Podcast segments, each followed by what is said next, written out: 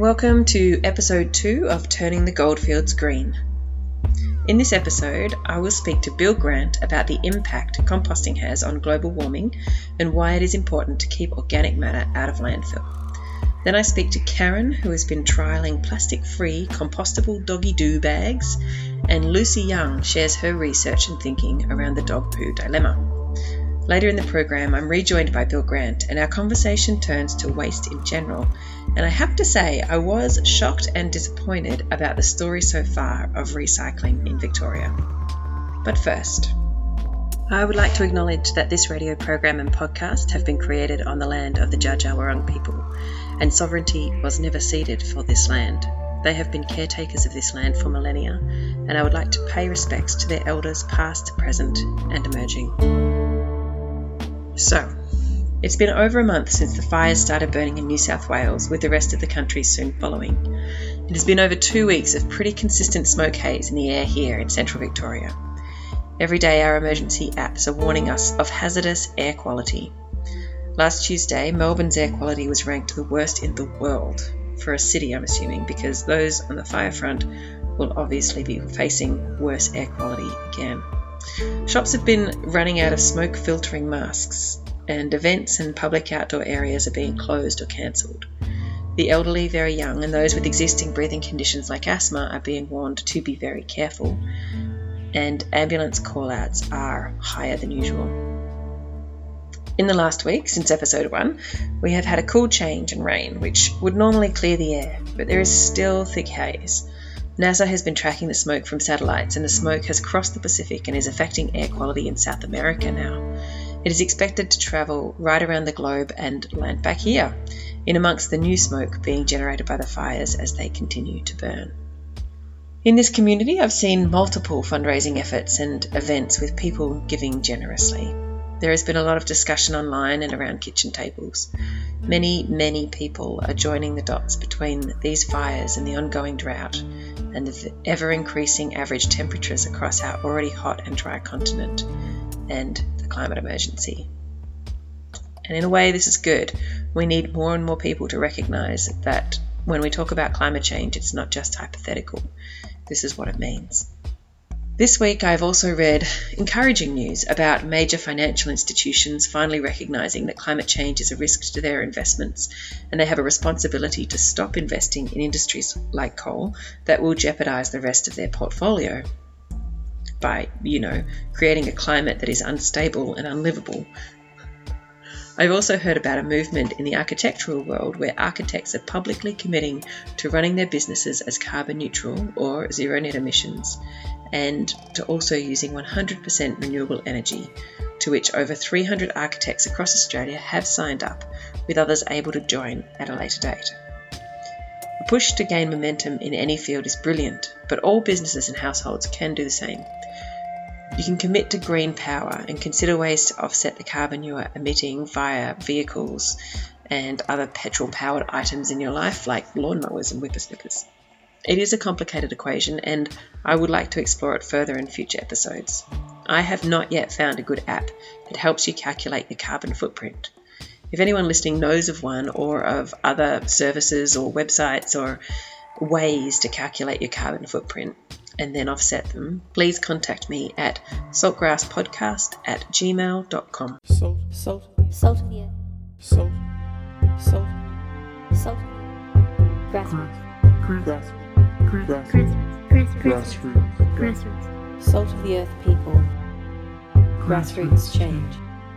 Saltgrass. Listen to all episodes of Turning the Goldfields Green on saltgrass.podbean.com. So, today's topic is compost. It is listed in the book Drawdown as one of the top 100 ways to reduce emissions and draw carbon out of the atmosphere. And in the book, it is ranked number 60. So it could save 2.28 gigatons of CO2.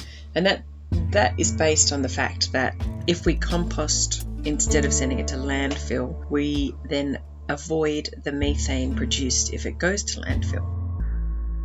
So that leads me to my first interview today with Bill Grant. I'm speaking with Bill Grant, who is a committee member at MASG and has a professional life in waste management systems. Bill, what exactly is your work? I do a lot of work around getting organics out of landfill, so working with local government, with businesses, and finding ways of getting organics out and turned usually into compost and some into bioenergy. What's the name of your business? Blue Environment is a company. Yep. And is that your business? I co-owner, so I've got two business partners, and we've got about five staff at present. And yeah, we, we work in waste management, but I specialise in the organic side of things. In the the Midland Express this week, I saw a little article about how Macedon Ranges is offering a certain number of residents, I don't think it's 100%, but they're doing a trial run and offering little kitchen buckets for compost collection and then a lime lidded wheelie bin that people can put on the curbside for collection. I believe you were involved in this. Yeah, so um, Macedon Ranges had a garden waste collection service for years, and they've got most residents use that. They, they gave bins out to pretty much anyone. And now they're rolling out, and they have done a trial, and now they're rolling out the food organic service too. So they're giving people, as you say, the little kitchen caddy and some compostable plastic liners. And they're one of quite a few councils around Victoria now that are offering this service. And some of the councils that have brought this in have reduced food to landfill by about uh, 80%. And they've reduced the total amount of waste going to landfill through garbage by 50%. So, a pretty good outcome. So, why is it so important to keep organic matter out of landfill? Well, in landfill, organic matter breaks down anaerobically without oxygen and produces methane, which is a really potent greenhouse gas. So, as a rule of thumb, if your landfill hasn't got any gas capture, for every tonne of food, you get about two tonnes equivalent of carbon dioxide coming off in the form of methane. And for garden waste, it's um, a little over a tonne of CO2. So, you know, every kilo, pretty much every kilo of food you throw out, you're producing a, a kilo of uh, CO2 or, or more.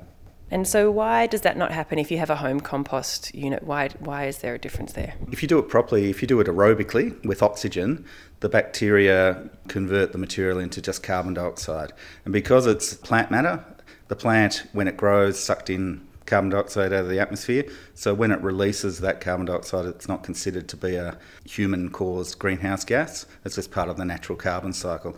But if you get it wrong and you produce methane, then you've altered the carbon cycle, the natural carbon cycle, and you've contributed to the greenhouse effect. There you go. Why is it so good for councils to support people by taking away their compost? Because I know, I mean, I can imagine a lot of people aren't physically able to run a compost heap or don't have the land for it. I've, I've worked in the waste area for coming up 30 years now, and in all that time, the amount of food waste in household garbage, when people go and do the horrible job of sorting through household waste to see, 50% of it tends to be food. About 30% of the population claim that they do, do home composting, but there's still 50% of the, the total garbage is food waste. The other thing is people home composting quite often some councils went through a phase of giving people compost bins, but they really, if you just threw food into them, you ended up with a big sludge pile. It wasn't really composting properly.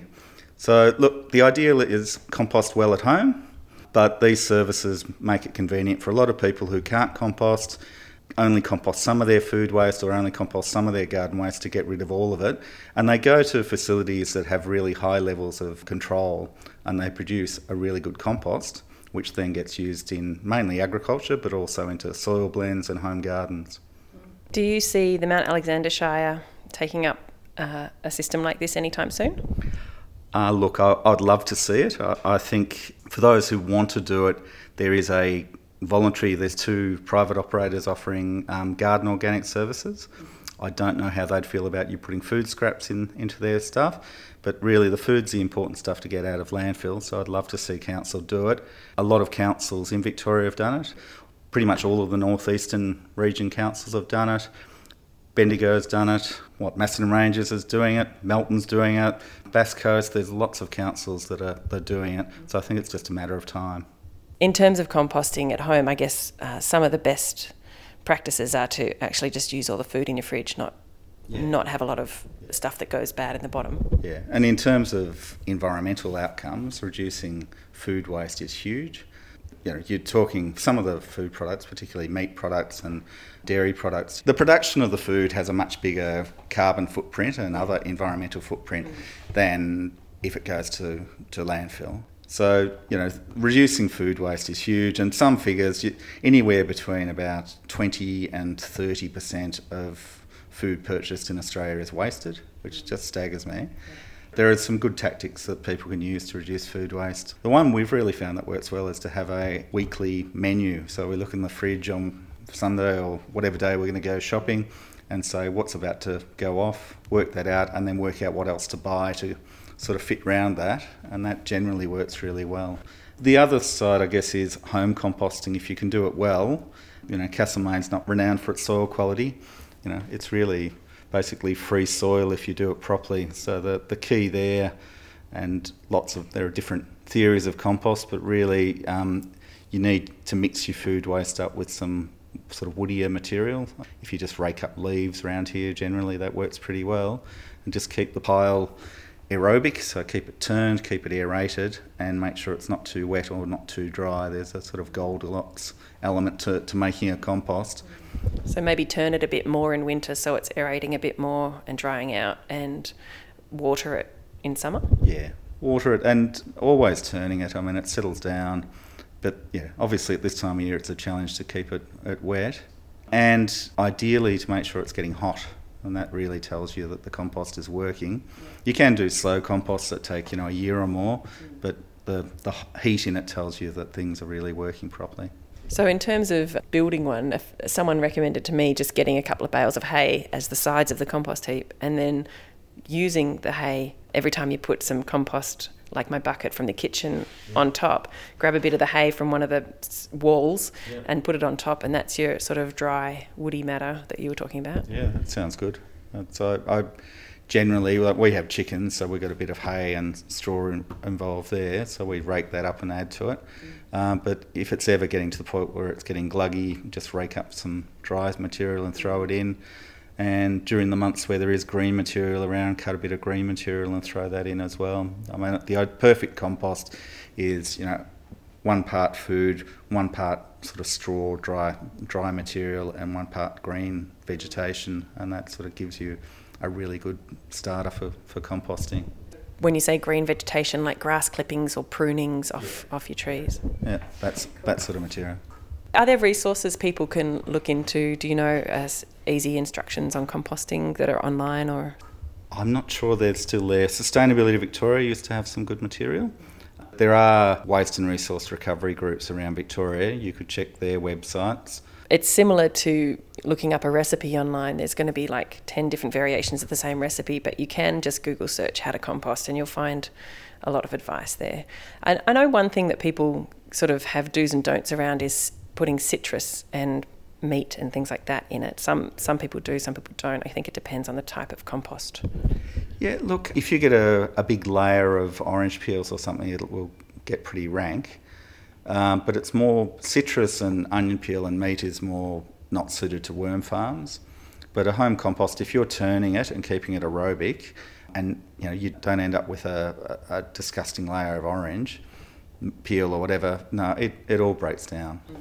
We have chickens for a lot of the material, but then we compost the rest. And really, citrus, the chickens don't eat the citrus peel, but um, it, it's not an issue in compost.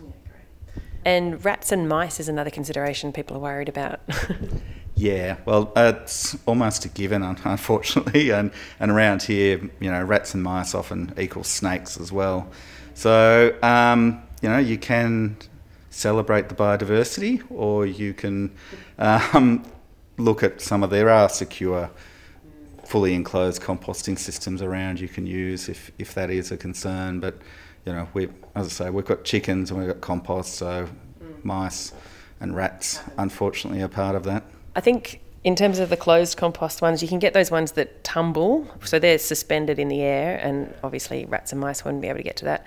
And there's also the big sort of dome, big black ones that have a lid on the top. That would be pretty hard for mice to get into, wouldn't it? Um, you'd have to put a bit of wire under them around here, or they'll burrow under it.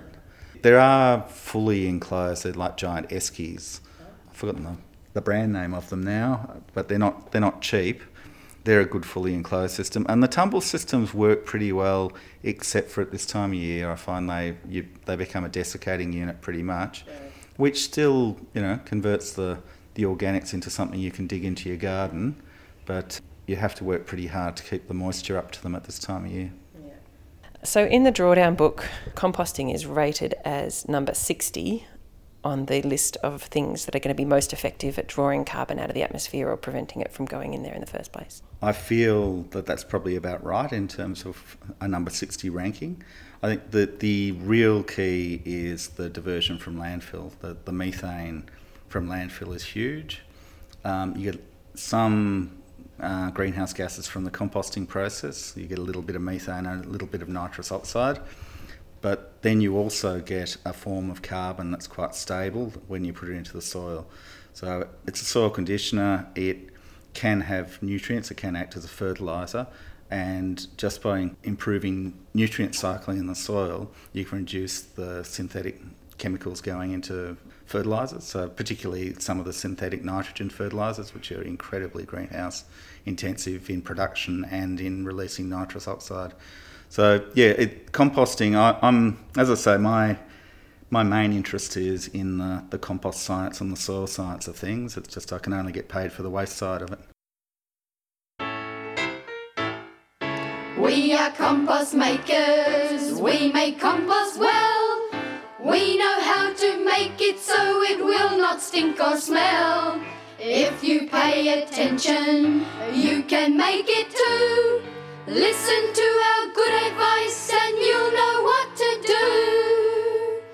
Take food scraps from the kitchen to a suitable outside spot and mix them up with old lawn clippings and tea leaves from the teapot, apple cores, fallen leaves, and next door's old dead cat. Some cow dung, chook poo, horse manure, and Uncle Headley's hat. Microorganisms living in the soil. They do all the decomposing work and all the toil. So add a couple of layers of good garden earth, and all those micro beasts will multiply for all their worth. In your food scraps from the kitchen, in a suitable outside spot. Mix them up with old lawn clippings and tea leaves from the teapot, apple cores, fallen leaves, and next door's old dead cat. Some cow dung, chook poo, horse manure, and Uncle Headley's hat. Compost should be airy, damp but not too dry. So water it a little bit and turn it from time to time. Don't let it get soggy, or it will puke and pong. If it's on the bugle, boys, you know you've done it wrong. So save your kitchen food scraps, don't put them in the bin. Develop a sense of humus with your next of kin. Learn to work together, follow nature's way.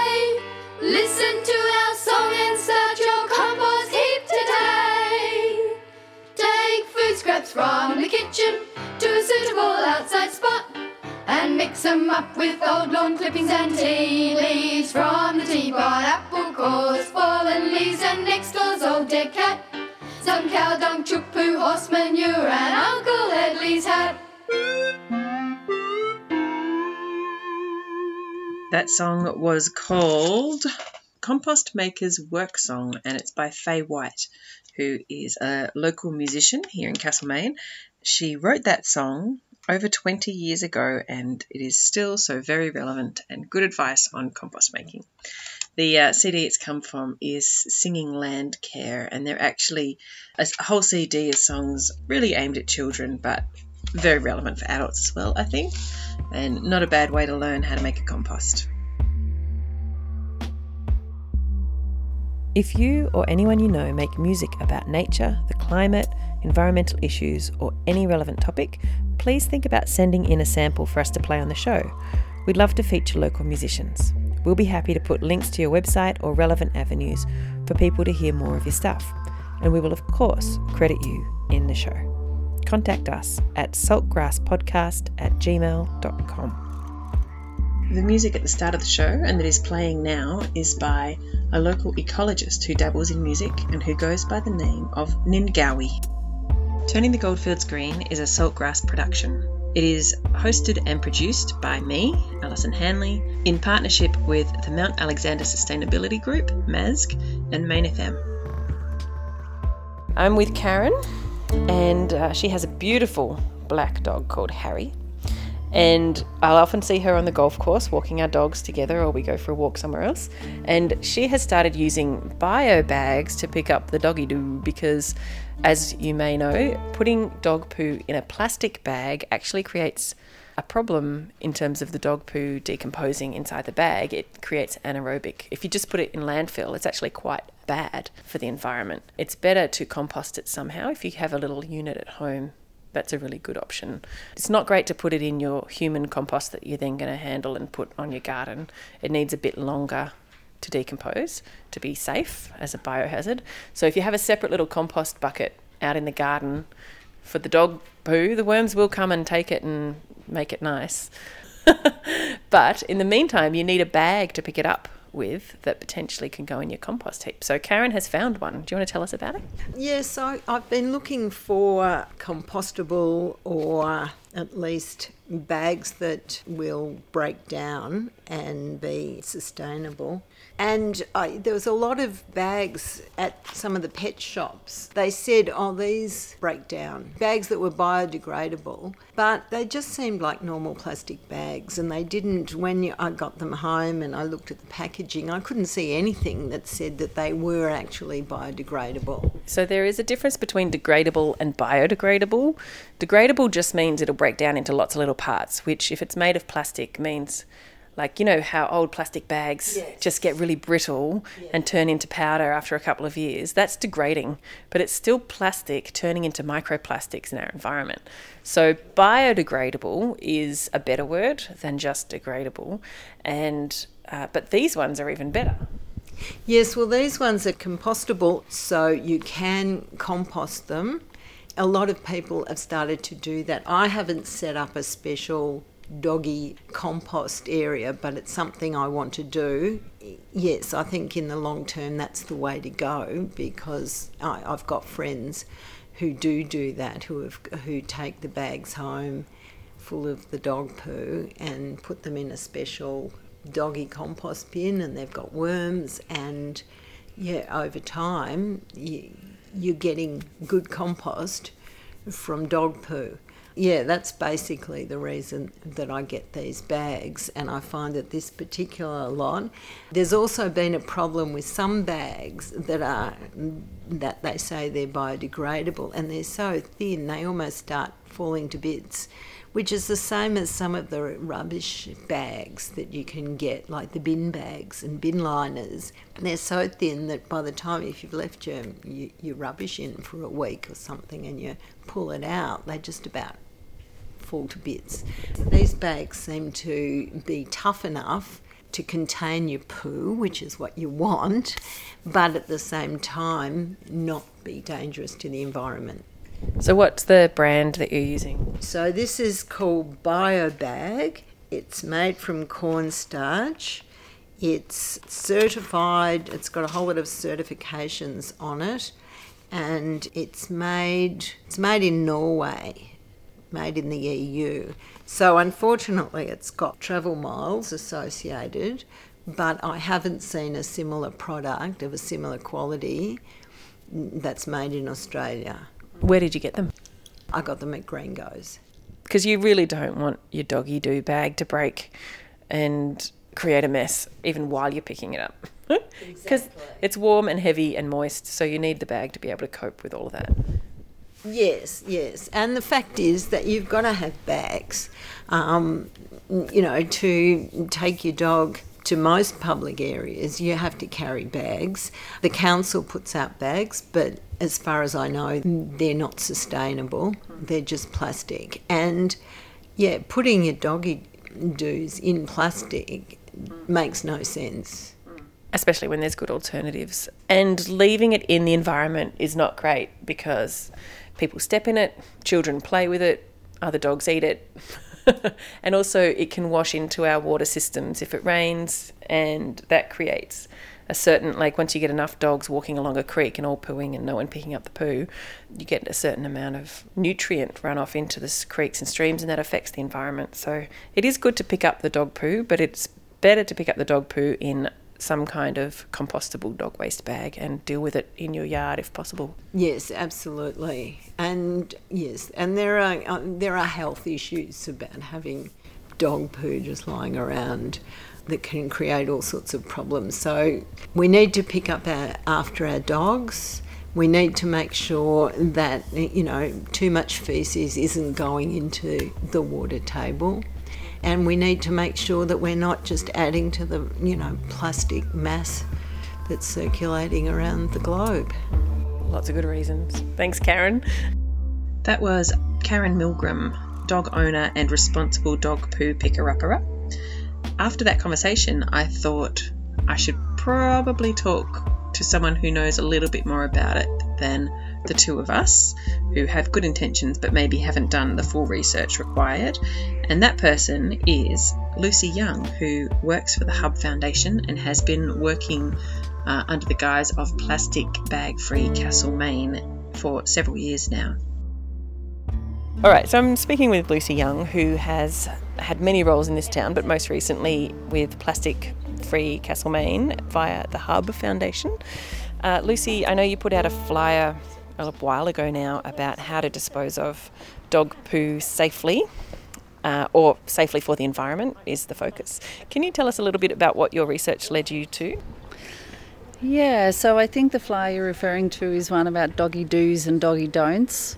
So essentially, what that was getting to was thinking about the impact of particularly using single use plastic bags for disposing of dog poo. And I guess, you know, when we thought about it, we thought about the very much in the context of behaviour change because actually people putting their dog poo in plastic bags has been a big behaviour change um, facilitated by the council. People believe they're doing the right thing.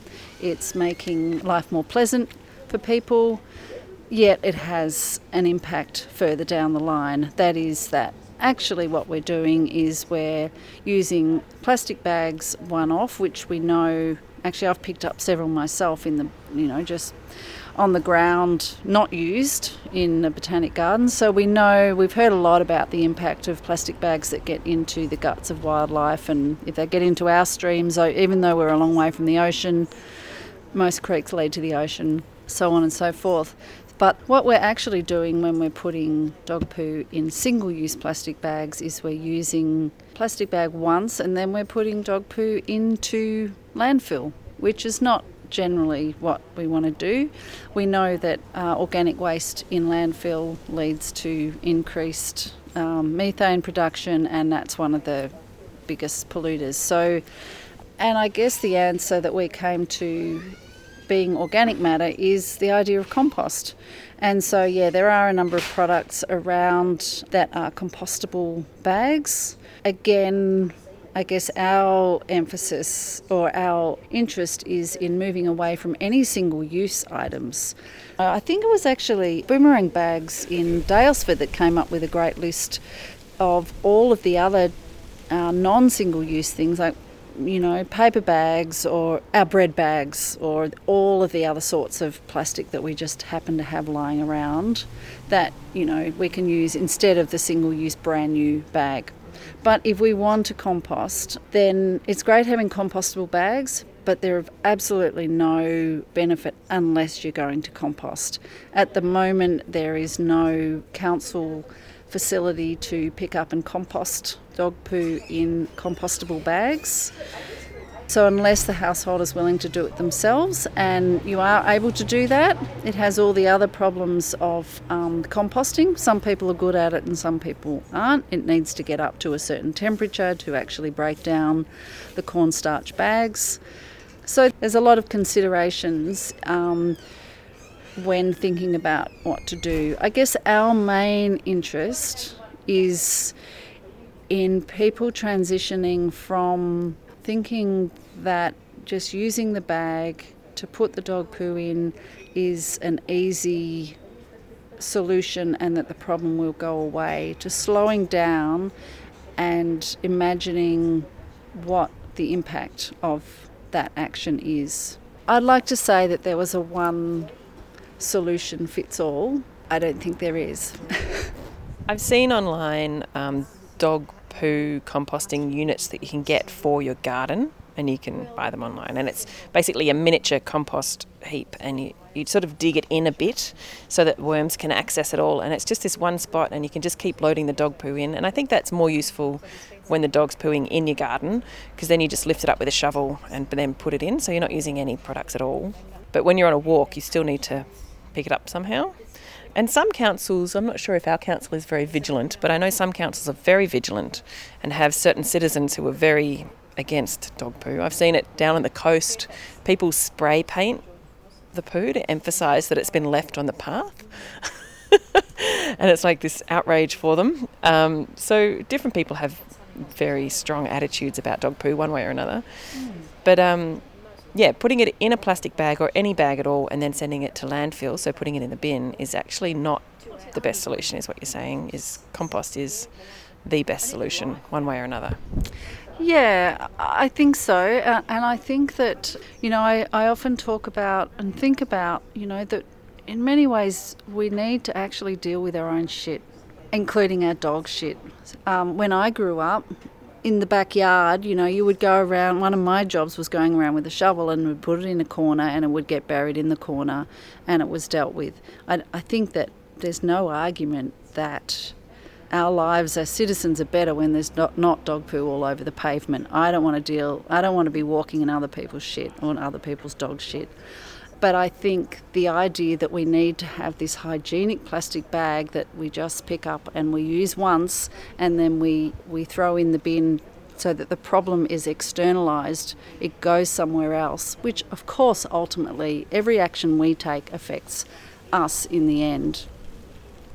But um, you know, there's many. I've heard, I've read a blog. Um, I can't remember who it was of a woman who takes a jar, and she just scoops it up with that, and then she takes it home and she empties it into the garden, and then she washes the jar and puts it back in her bag. She's dealing with her shit. Yeah, of course. Any, any, uh, you know, not all dog poo is in a neat little bundle. This is very true. Yes. So I don't actually have a dog. I don't know how you deal with dog diarrhea. I don't even know if we want to talk about that. um, yeah, I guess, you know, maybe some paper towels could be useful right there. But I think we've deviated somewhat from yeah. the topic now. I find with dog diarrhea, if I can't pick it up with whatever I've got on hand in terms of the bags that I've got, um, I just leave it. I am not going near that. yeah, yeah. Well, and you know, I think that there's, you know, some people who've thought long and hard about it, you know, do carry a um, a small shovel and they will just relocate it to under a tree, which they consider to be a more ethical thing to do. Obviously, we don't want our botanic garden, all the trees, you know, dug up underneath and uh, the, or the rose garden dug up. What's one of the best solutions you've seen that may not be feasible right now in our town but could happen in the future? Ah, well, that's my favourite part of the mural by Trace Bella. The mural of Living Lightly for a Safe Climate that the Hub Foundation commissioned. And yeah, it's the idea of a street lamp powered by a doggy doo digester. The technology's there, so you know your cornstarch bag will digest. Again, it's not it's single use, so we want to move away from that. You know, an old mushroom bag that's been used 54 times and it's on its 55th time, because that's how many times you need to use a paper bag to make it worthwhile producing. Mm. But yeah, the idea that you can use the heat and the enzymes and whatever other chemical reactions are happening to uh, produce enough heat to produce light. I just love that idea that. Yeah, the doggy Do digester street lamp. That's my favourite idea for what we do with doggy Do. I love it too. It sounds great. okay, thanks, Lucy. So there you go. compost your dog poo, do the right thing, don't put it in the bin. Next up, this is the second half of my conversation with Bill Grant. After we talked about composting, the conversation took a different turn and we started to talk about recycling. Uh, my original uh, qualification is in agricultural science. I sort of accidentally got into waste. So coming back to organics diversion, organics recovery, I've sort of linked the two. So I've, by specialising in compost, I do work helping people work out how to get organics out of landfill and into composting, but I also do work with compost and, and looking at soil management and soil carbon management. And I, I guess in terms of what keeps me interested in waste, because it is a pretty boring, boring area of work, I've got to say, is the, the organic side of things. I, I, I'm um, a compost geek, well and truly, and a soil carbon geek. So uh, it's that side of thing that keeps me really interested. But then I've got, I guess, knowing that every ton I keep help keep out of landfill is reducing greenhouse impacts keeps you motivated. What sort of businesses do you work with, or do you work with individual households? No, a lot of our work in the organic space is with local government. So people like Macedon Ranges wanted to look at bringing in the food service. We work with other councils that have no organic service and want to bring that in. So we look at well, what can you expect in terms of how many households will participate, how much waste will they divert, how much will it cost you to do to provide the collection service, how much will it cost you to take it to a processor, what will the greenhouse benefits be. So we I guess we help a lot of local government make the case to their councillors and their communities that this is worth doing. Our business also does a lot of work around waste data. So we, uh, for the last five years or so, produced the, the National Waste Report, which really pulls together all the available data about waste and how it's managed in Australia and tracks how we're, we're performing. So that includes all waste, so recycling and plastics and yep. organic matter. Everything, yeah. So can you tell me a little bit about the situation? I think a lot of people are still confused about whether our recycling is actually being recycled right now. Do you know the answer to that? I would think most of it still is. It's still cheaper to recycle than to landfill in Victoria for most materials. The big complication at present is glass the, the Victorian market for glass hasn't been great for a long time, but it's particularly terrible at present. And glass in curbside recycling breaks and it contaminates paper and it contaminates plastic. And China and other markets are saying, we're not going to take your paper and your plastic if it's contaminated. And one of the sticking points is glass. So, Macedon Ranges, again, are leading the way, um, they've brought in a, a fourth bin for glass. They're rolling that out right now and also drop points for glass and telling people keep glass separate to the recycling. Ballarat's going the same way, and a lot of other councils are looking at. it. The state government's about to release a big circular economy policy, which will really, hopefully, set a, a, a, good pathway for resource recovery and waste management over the next decade or so. And a lot of people are sitting back and waiting to, to see what's proposed there. But it's likely to have a lot more investment on getting cleaner recyclables a lot more requirements for businesses to use recycled materials, and potentially, I'm hoping, a requirement that most local government will have to provide the, the food and garden organics collection services. I think over the next five years we'll see a step up from where we are. And you know, Victorians have been pretty good at recycling.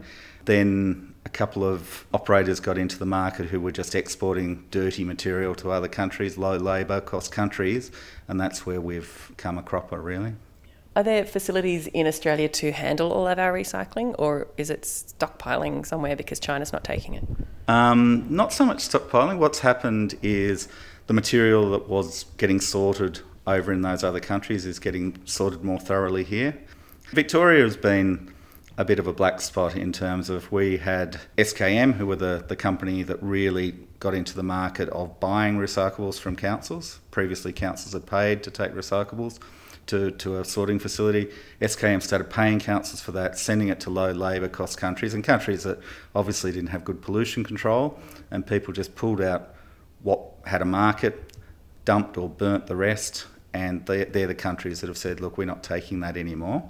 That's so interesting because here, us who live in our houses in Victoria put our things very like you know conscientiously in the recycle bin believing that it will be handled and all every tin will be made into another tin and the glass will be made into glass and you know the paper will be reused. And yeah. to hear that it hasn't been for a long time is actually feels like we've been lied to.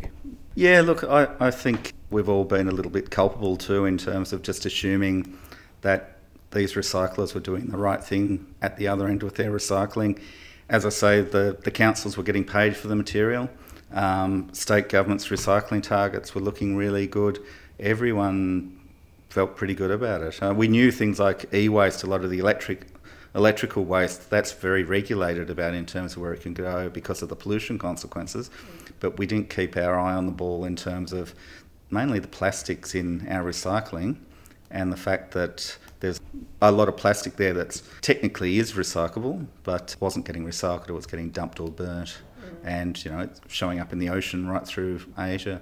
That's just so terrible to my mind. Yeah, okay. When China stopped taking our stuff, I hadn't even realised it was going that far away from us for a start. It makes our recycling have a lot of miles attached to it. I immediately felt like it was probably a great idea, and thank you, China, for taking that step because it will make us take care of it in our own backyard and, and do it in a way that we will be accountable for. I didn't realise how bad the situation was in some of those places. So, are there plans afoot for bigger recycling plants and processes happening in Australia? Yeah, and that's what's happening now. And Visy Industries back in the 80s and 90s developed world leading technology. It's now used all around the world, but they too got into this idea of exporting it. And part of it is because so many of our manufactured goods are made elsewhere the markets for the recyclates, the, the paper, the cardboard, the plastics, the glass, is elsewhere. Mm. And that's why they got into this model of rather than making cardboard boxes in Victoria at high cost and sending them to China for use, they just sent the paper. But they didn't just send paper, and I'm not naming Visy here, the other recyclers, they sent bales that had paper, they had plastics, they had all sorts of horrible things in them. The paper got recycled, but the plastic didn't, and the plastic got dumped. So, what's happening now is a lot of the recycling technologies that we stopped using are getting used again, and there is a lot of investment. The other thing that um, is really dragging the chain on is we don't have container deposit legislation. So, every other state has now got it. They either brought it in or are bringing it in. And Victorian recycling market's suffering because there's cleaner material coming out of New South Wales and South Australia to our recycle people who want recycled material to use in Victoria are taking it from those states because it's cheaper than Victorian. So Victoria needs to catch up, basically. So that's the old scheme of uh, put a tin can in the thing and get five cents, that sort of thing. Yeah, five or ten cents or whatever. And there is there's national policies being developed, but also the state policy will have a lot more requirement in terms of using recycled content or producing packaging that is either recyclable or compostable. The packaging industry has basically agreed to a thing that all packaging by 2025 all packaging will be either recyclable or compostable yeah. and then have fairly tight requirements to prove that it's recycled because in the past the plastic industry for years had a methodology that only measured um, local production of plastic but then they counted everything that was recycled. Okay. And when and when they first brought that in, most of the plastic packaging in Australia was made in Australia, but then that shifted. Mm-hmm. So they were claiming that they were getting 50% recycling rate, and we redid the figures, and it was under 20%. Mm. They weren't happy. But there you go. There you go. Uh, I know also sometimes when you buy recycled paper, like office paper, um, it's it's just the offcuts from their normal manufacturing chucked back in there. That, that's pretty common for a lot of it. I mean, you know, it is in a way recycled, but it's really, yeah, almost deception. yeah. yeah.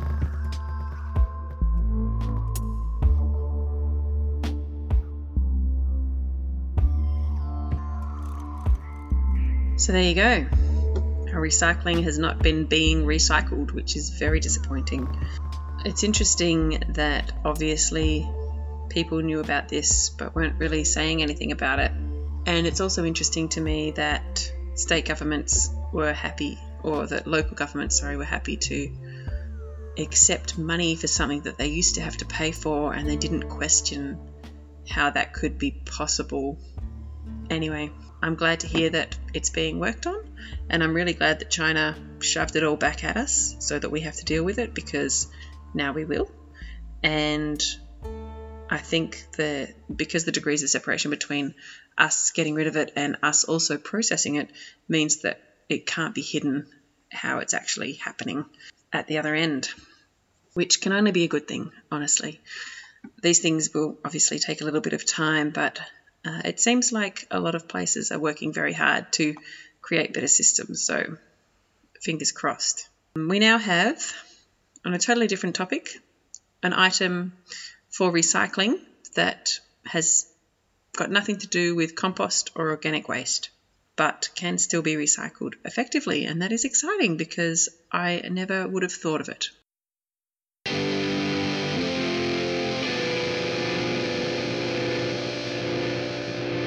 How the freak are you supposed to recycle that?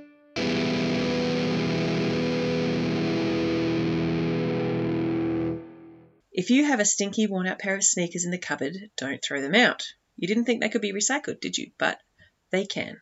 Take them to a sports goods store and ask about the SOS you heard. It's Save Our Souls, S O L E S. The Australian Sporting Goods Foundation is piloting a program in Victoria with hopes for the rest of Australia very soon. What I like about it is that it is the first national industry led product stewardship program, as they themselves describe it, that is, those who make and sell the product are then taking responsibility for it once it's at the end of its useful life. This is a concept I'd love to see across all sectors. Imagine if car manufacturers had to take back the car at the end of its life and then deal with it, or toy manufacturers. The Australian Sporting Goods Association is aiming to collect at least 100 tonnes of pre used sports shoe material for repurposing. So, if you're interested in this, find out more and which stores are participating at the Australian Sports Goods Association's website, which is asga.com.au backslash SOS.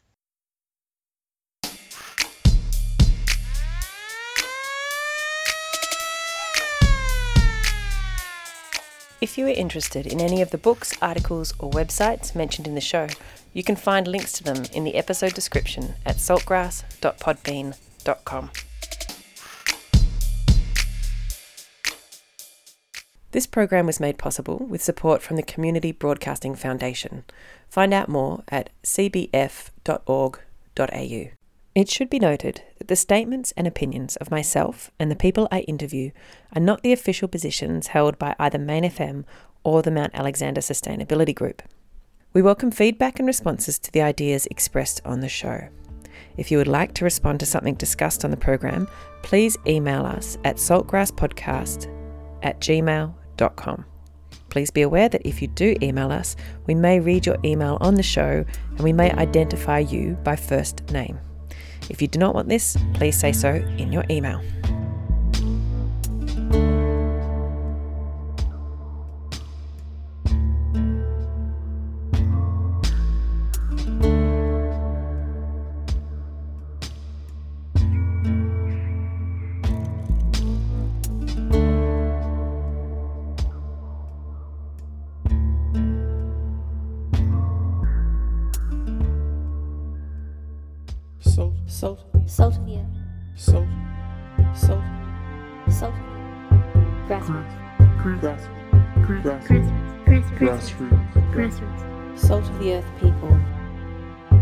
Grassroots change.